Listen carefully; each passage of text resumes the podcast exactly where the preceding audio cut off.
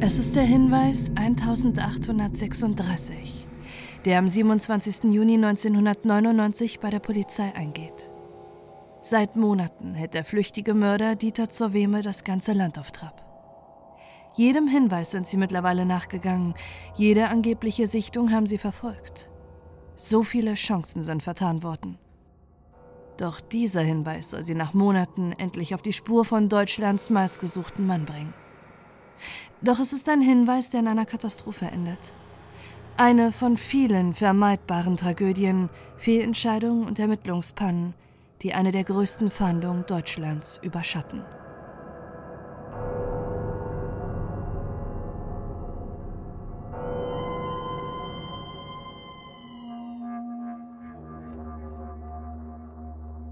Der 2. Dezember 1998 ist ein gewöhnlicher Tag in der Justizvollzugsanstalt Bielefeld-Senne. Der Tag, an dem der vorbildliche Häftling Dieter Zerweme seinen 166. Freigang hat. Dieter Zerweme blickt auf eine gewalttätige Vergangenheit zurück. Den Großteil seines Lebens hat er bisher in Haft verbracht. Er wird 1942 geboren und mit vier Wochen zur Adoption freigegeben. Die Eheleute zur Weme adoptieren ihn und ziehen ihn in Ottbergen, einem Stadtteil des Kreises Höxter, auf. Vor allem sein Adoptivvater ist streng zu ihm. Mit gerade einmal zwölf Jahren wird Dieter zur Weme das erste Mal auffällig. Er versucht eine 15-Jährige auszurauben. Allerdings ist er zu diesem Zeitpunkt noch nicht strafmündig. Doch die erste Jugendhaft lässt nicht lange auf sich warten – mit 16 Jahren erhält er wegen Diebstahls und schweren Raubes seine erste Jugendstrafe. Als er wieder frei ist, will er nicht zurück zu seinen Adoptiveltern nach Höxter. Stattdessen versteckt er sich in Gartenlauben, Erdhöhlen und Lauben, bis er sich nach Frankreich durchgeschlagen hat, um sich bei der Fremdenlegion zu bewerben. Doch der damals Minderjährige hat sich gleich fünf Jahre älter gemacht, was auffällt, und er abgelehnt wird. 1965 wirkt und vergewaltigt Dieter Zerweme eine Freundin. Sieben Jahre später begeht er seinen ersten Mord. Aus Geldnot überfällt er ein Immobilienbüro in Düren. Er bedroht die Mitarbeiterin mit einem Messer. Als diese um Hilfe schreit, ersticht er sie. 1974 muss er sich wegen zahlreicher Delikte vor Gericht verantworten. Wegen Mordes an der Immobilienmitarbeiterin sowie wegen mehrerer Sexual- und Raubstraftaten. Das Gericht betont bei der Urteilsverkündung die extreme Gefühlsrohheit, die Dieter zur Wemes Taten ausmachen. Er tötet gnadenlos und niederträchtig. Mit Anfang 30 wird er zu lebenslanger Haft verurteilt. Im Gefängnis zeigt sich Dieter zur Weme plötzlich von einer ganz anderen Seite. Er ist ein vorbildlicher Einzelgänger, der Latein und Französisch lernt. Aufgrund seiner Disziplin in Haft wird ihm ab 1988 regelmäßiger Hafturlaub erstattet. Und das, obwohl in den psychologischen Gutachten immer wieder vermerkt wird, dass niemand an das Innere von Dieter zur Weme herankommt und sich der Schwerverbrecher in Gesprächen kaum öffnet. Nur ein Jahr später wird sein Hafturlaub sogar erhöht, da der an Sicherheit grenzender Wahrscheinlichkeit diese Lockerung seiner Haftstrafe nicht ausnutzt. Nur ein Jahr später zeigt sich, dass er sich geirrt hat und Dieter zur Wehmer alle täuschen konnte. Bei einem Freigang 1990 bedroht er eine junge Frau mit einer Gaspistole. Laut Dieter zur Wehmer hätte er nur wissen wollen, wie jemand reagiert, wenn man mit einer Waffe bedroht wird. Außerdem hat er ein Schließfach am Kölner Hauptbahnhof. Darin verstaut er eine weitere Waffe, einen Elektroschocker und Handschellen. Doch wirklich besorgt scheint in der Justizvollzugsanstalt niemand über die zwei Zwischenfälle zu sein. Sein Verhalten würde kein Fortbestehen krimineller Energien zeigen. 1995 kommt eine Gutachterin zu dem Urteil, dass bei Dieter Zoweme keine behandlungsdürftige Sexualproblematik vorliegen würde, weshalb er in den offenen Vollzug nach Bielefeld-Senne verlegt wird. Nur ein Jahr später widerruft die Gefängnisleitung kurzzeitig die Möglichkeit auf Ausgänge. In einem Gespräch hat der mittlerweile 54-Jährige gesagt, dass er, wenn er eine attraktive Frau sieht, sich vorstellt, sie zu vergewaltigen. Und dass er manchmal mit dem Gedanken spielt, von einem seiner Freigänge nicht wieder zurückzukehren. Während seiner Freigänge arbeitet Dieter Zoweme als Koch in einem Bielefelder Restaurant. Von seinem Lohn hat er sich einen alten Mazda gekauft. Er macht gerne Spaziergänge im Wald oder besucht Museen. Jeden Abend parkt er pünktlich zum Einschluss seinen Wagen wieder vor dem Gefängnis in Bielefeld. 165 Mal ist er jeden Abend zurück in den offenen Vollzug gekommen. Nur nicht am 2. Dezember 1998, der Tag, an dem Dieter Zoweme flüchtet und ganz Deutschland in Angst versetzt. Während die Polizei schnell feststellen muss, dass sie die Spur des geflohenen Häftlings schnell verloren haben, scheint Dieter Zoweme gar kein wirkliches Ziel zu verfolgen und eher spontan entschieden zu haben, nach 165 Freigängen einfach nicht mehr zurückzukehren. Er steht ein Fahrrad und fährt am Rheinufer entlang bis nach Holland. An einem Campingplatz nahe Arnheim bricht er in einen über den Winter leerstehenden Wohnwagen ein und lässt sich dort nieder. Er fährt oft ans Meer, erkundet die Natur, lernt Niederländisch und freundet sich mit den wenigen anderen Leuten auf dem Campingplatz an, die über den Winter dort leben. Auch die Polizei scheint wenig Ermittlungsarbeit in die Flucht von Dieter zur Weme zu stecken. Öffentlich zur Fahndung wird er nicht ausgeschrieben. Schließlich würde von ihm keine akute Gefahr ausgehen. Ein Fehler. Im März 1999 verlässt Dieter zur Weme den Campingplatz bei Arnheim und setzt seine Flucht mit dem Fahrrad am Rhein fort. Am 20. März kommt er abends in Remagen an und sucht nach einer passenden Unterkunft. Meist verbringt er die Nächte in leerstehenden Häusern oder Gartenlauben. Am Flussufer sieht er eine Villa, von der er denkt, dass sie verlassen ist. Am nächsten Morgen hört er aber plötzlich Schritte im Inneren des Hauses. Kurt Schröder, der Besitzer der Villa, steht vor ihm. Oft wird berichtet, dass der 71-Jährige den geflohenen Häftling erkannt habe. Da zu diesem Zeitpunkt allerdings niemand öffentlich nach Dieter Zerweme fahndet, ist davon auszugehen, dass sich die Version abgespielt hat, die Zerweme selbst später zu Protokoll gibt. Kurt Schröder habe ihn für einen Obdachlosen gehalten und gedroht, wegen Einbruchs die Polizei zu rufen. Anstatt einfach zu gehen, entscheidet sich Dieter Zerweme für ein Blutbad, das seine bislang reibungslose Flucht, die scheinbar nicht einmal die Polizei zu interessieren scheint, zu einer der größten Fahndungsaktionen Deutschlands macht und das ganze Land in Panik versetzt. Dieter Zerweme fesselt den 71-Jährigen und sticht auf ihn ein. Als plötzlich das Handy seines Opfers klingelt, hebt er ab. Kurt Schröders Frau Maria ist am anderen Ende, der er erzählt, dass ihrem Mann etwas zugestoßen sei und er es persönlich mit ihr klären wolle. Sie nennt ihm ihre Adresse. Dort angekommen steht er plötzlich drei Menschen gegenüber. Die besorgte Maria hat ihren 66-jährigen Bruder Paul Becker und dessen 60-jährige Frau Rita verständigt, dass etwas passiert sei. Er überwältigt alle drei, fesselt und knebelt seine Opfer, bevor er alle ersticht. Mit 8000 D-Mark flieht er, der seinen Opfern entwendet. Noch am selben Tag wird die Soko Villa gegründet, die den rätselhaften Vierfachmord untersucht. Und schnell wissen sie anhand von Fingerabdrücken, wer der brutale Mörder ist. Dieter Zoweme, der seit Monaten auf der Flucht ist, ohne dass es die Ermittlungsbehörden scheinbar interessiert hat. Doch der Vierfachmord von Remagen scheint die Behörden nun wach zu rütteln. Es beginnt die aufwendigste Fahndung der Nachkriegszeit. Und sein Suchplakat erscheint im Fernsehen und in Zeitungen. Doch trotzdem scheint niemand Dieter zur Weme zu erkennen. Dieser pendelt indes mit der Bahn zwischen Nord- und Süddeutschland. Er hat sich Wanderausrüstung vom gestohlenen Geld seiner Mordopfer geholt.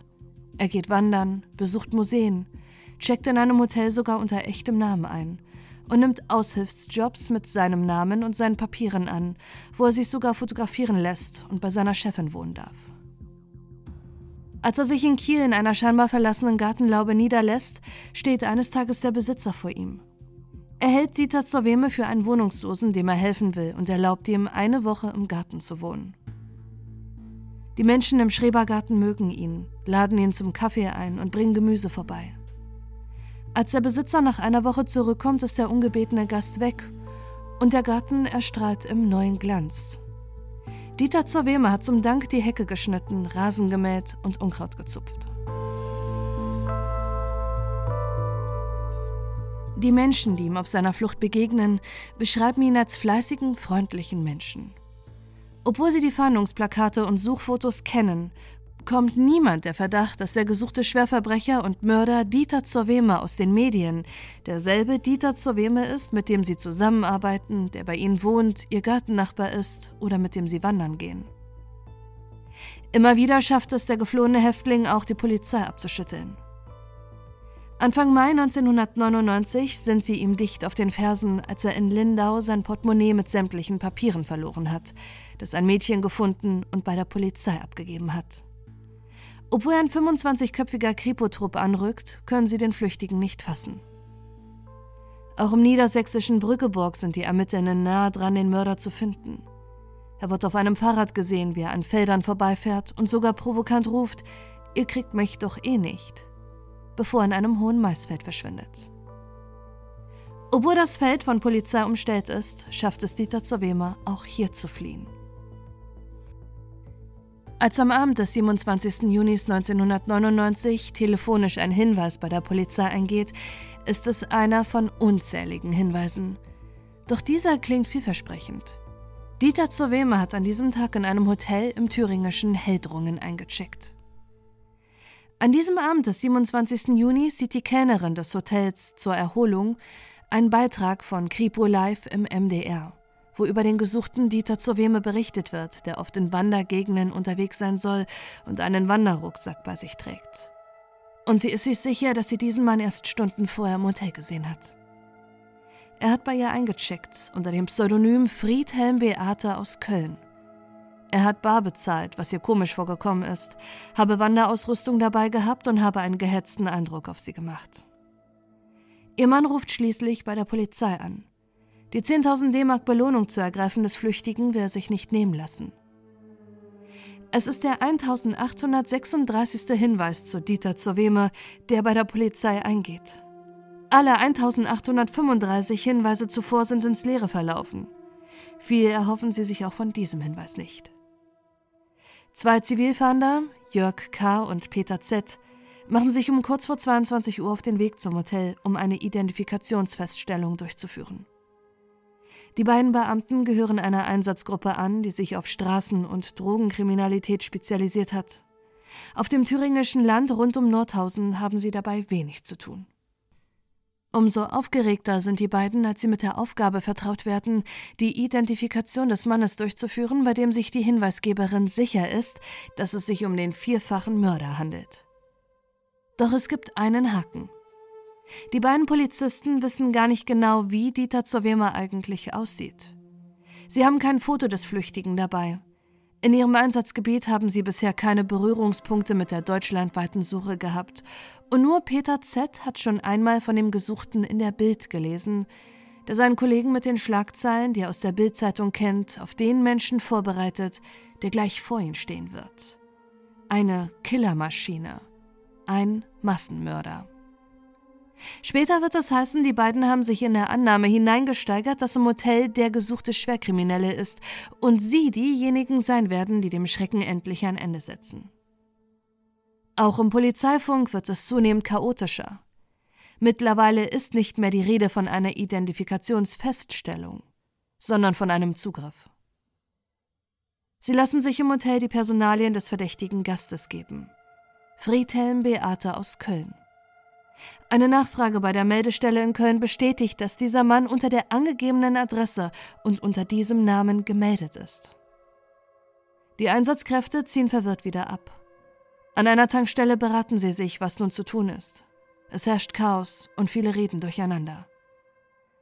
Auf der einen Seite haben sie die Bestätigung, dass es wirklich einen Friedhelm Beate in Köln gibt. Auf der anderen Seite sind sie getrieben von dem Gedanken, den berüchtigten Mörder zu fassen. Gegen 23 Uhr kommt ihnen schließlich der Gedanke, der für sie alles erklärt.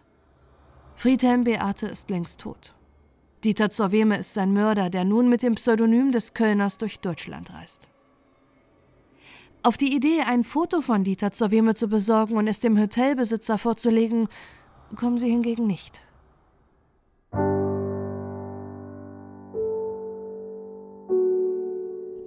Als Friedhelm Beate am 27. Juni im Hotel zur Erholung eincheckt, ist er geschafft. Zum Beginn seiner Rente hat der pensionierte Beamte sich einen Traum erfüllt. Einmal quer durch Deutschland wandern, von West nach Ost. Jeden Abend meldet sich der Kölner Rentner bei seiner Frau, wo er gerade ist, die seine Route stolz mit Stecknadeln auf der Karte von Deutschland markiert. Doch mittlerweile macht sein Knie dem 62-Jährigen zu schaffen. Er will schnell auf sein Zimmer, hastig trinkt er deshalb sein Radler aus, das ihm die Kellnerin und Empfangsmitarbeiterin serviert. Er weiß nicht, dass sie nur Stunden später seinen Tod auslöst und das nur, weil sie sein Verhalten auffällig findet und weil er, genauso wie Dieter Zoweme, einen Wanderrucksack bei sich hat. So wie fast jeder im Hotel. Zu Abend ist Friedhelm Beate im Restaurant des Hotels. Er ist der einzige Gast und er unterhält sich lange und ausgiebig mit dem Betreiber des Hotels. Diesen befragt die Polizei bei ihrem Einsatz erst gar nicht. Er hätte die Verwechslung aufklären und bestätigen können, dass sich Friedhelm Beate und Dieter Zerweme nicht einmal ähnlich sehen. Gegen 23 Uhr schläft der 62-jährige Wanderer bereits, als die Polizei das Hotel umzingelt. Die beiden Zivilfahnder Jörg K. und Peter Z. gehen noch rein zum Zimmer 11, in dem Friedhelm Beate eingecheckt hat. Sie klopfen, bis der Rentner einen Spalt die Tür öffnet. Er blickt in den Lauf einer Pistole. Sieht zwei Männer, die keine Polizeikleidung tragen und sich nicht vorstellen. Es wird vermutet, dass Friedhelm Beate, der gerade aufgewacht ist, die beiden bewaffneten Männer für Verbrecher hält, die ihn ausrauben wollen. Der Zivilfahnder Jörg K. feuert zwei Schüsse ab. Einer der Schüsse trifft den Unschuldigen direkt ins Herz, als er die Tür zuschlagen will. Die zweite Kugel dringt durch die Tür in die Rippen des Mannes auf der anderen Seite. Hilfe holen die beiden Polizisten nicht und sie betreten nicht das Zimmer. Sie rufen erst um 23.50 Uhr Verstärkung durch das SEK, ohne dass es eigentlich solch einen Zugriff gar nicht geben dürfte, und funken die Zentrale an, dass die Täterbeschreibung von Dieter Zoweme zum Mann im Hotel passt, obwohl sie Friedhelm Beate nicht einmal richtig gesehen haben. Dass auf der anderen Seite der Tür ein Unschuldiger gerade verblutet, scheint niemand in Betracht zu ziehen. Dass der Einsatz so allerdings nicht hätte ablaufen dürfen, scheint Jörg K. und Peter Z. bereits vor Ort bewusst zu werden. Das Hotelpersonal hört, wie die beiden sich auf eine Version der Geschehnisse einigen. Sie seien von dem gefährlichen Dieter Zoweme angegriffen worden. Nur durch den Schusswechsel hätten sie ihr eigenes Leben gerettet. Erst gegen 2 Uhr wird das tödliche Missverständnis aufgeklärt, als Verstärkung anrückt. Während die Polizei darauf bedacht ist, ihre Kollegen Jörg K. und Peter Z. seelsorgerisch zu betreuen und sie über ihr Schweigerecht aufgeklärt werden, vergessen sie, Friedhelm Beates Frau über den Tod ihres Mannes zu benachrichtigen. Sie erfährt erst am nächsten Tag aus der Presse, dass ihr Mann tot ist, weil er für jemanden gehalten wurde, dem er nicht einmal ansatzweise ähnlich sieht.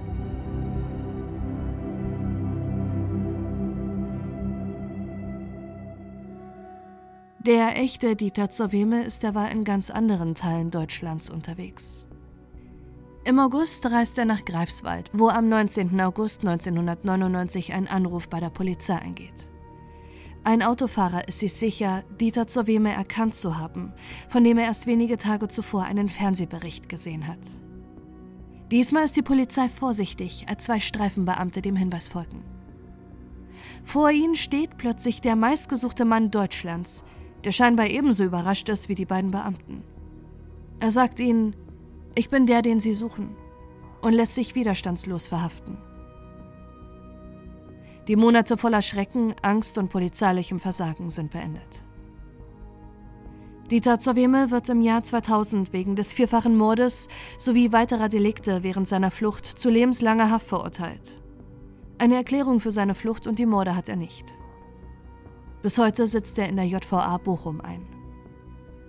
Auch wenn die Verurteilung von Dieter Zerweme für den Tod von Kurt und Maria Schröder sowie Paul und Rita Becker nur ein schwacher Trost für ihre Familien sind, haben sie mit dem Gerichtsprozess einen Abschluss gefunden. Nicht so die Witwe von Friedhelm Beate.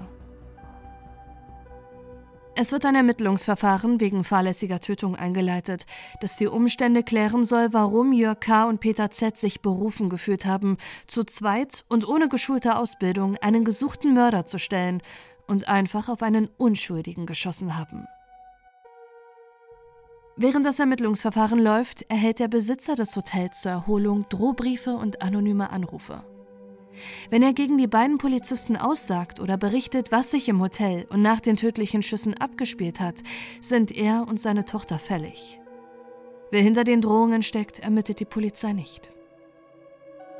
Im Abschlussbericht des Ermittlungsverfahrens heißt es, dass sich die Schüsse der Polizisten im Gerangel mit dem Beschuldigten aus Versehen gelöst hätten. Ein Gerangel, das es nie gegeben hat und das eine Verhöhnung für das Opfer ist, das schlaftrunken und nichtsahnend zwei bewaffneten Männern gegenüberstand, ohne Gegenwehr zu leisten und sich hinter der Tür versteckt hat. Außerdem stellen sie fest, dass die beiden Polizisten in der extremen Stresssituation überfordert waren. Deshalb haben sie voreilig zur Waffe gegriffen. Aus diesen Gründen wird das Ermittlungsverfahren eingestellt. Keiner der beiden Männer, die Friedhelm Beate getötet haben, muss eine Strafe befürchten.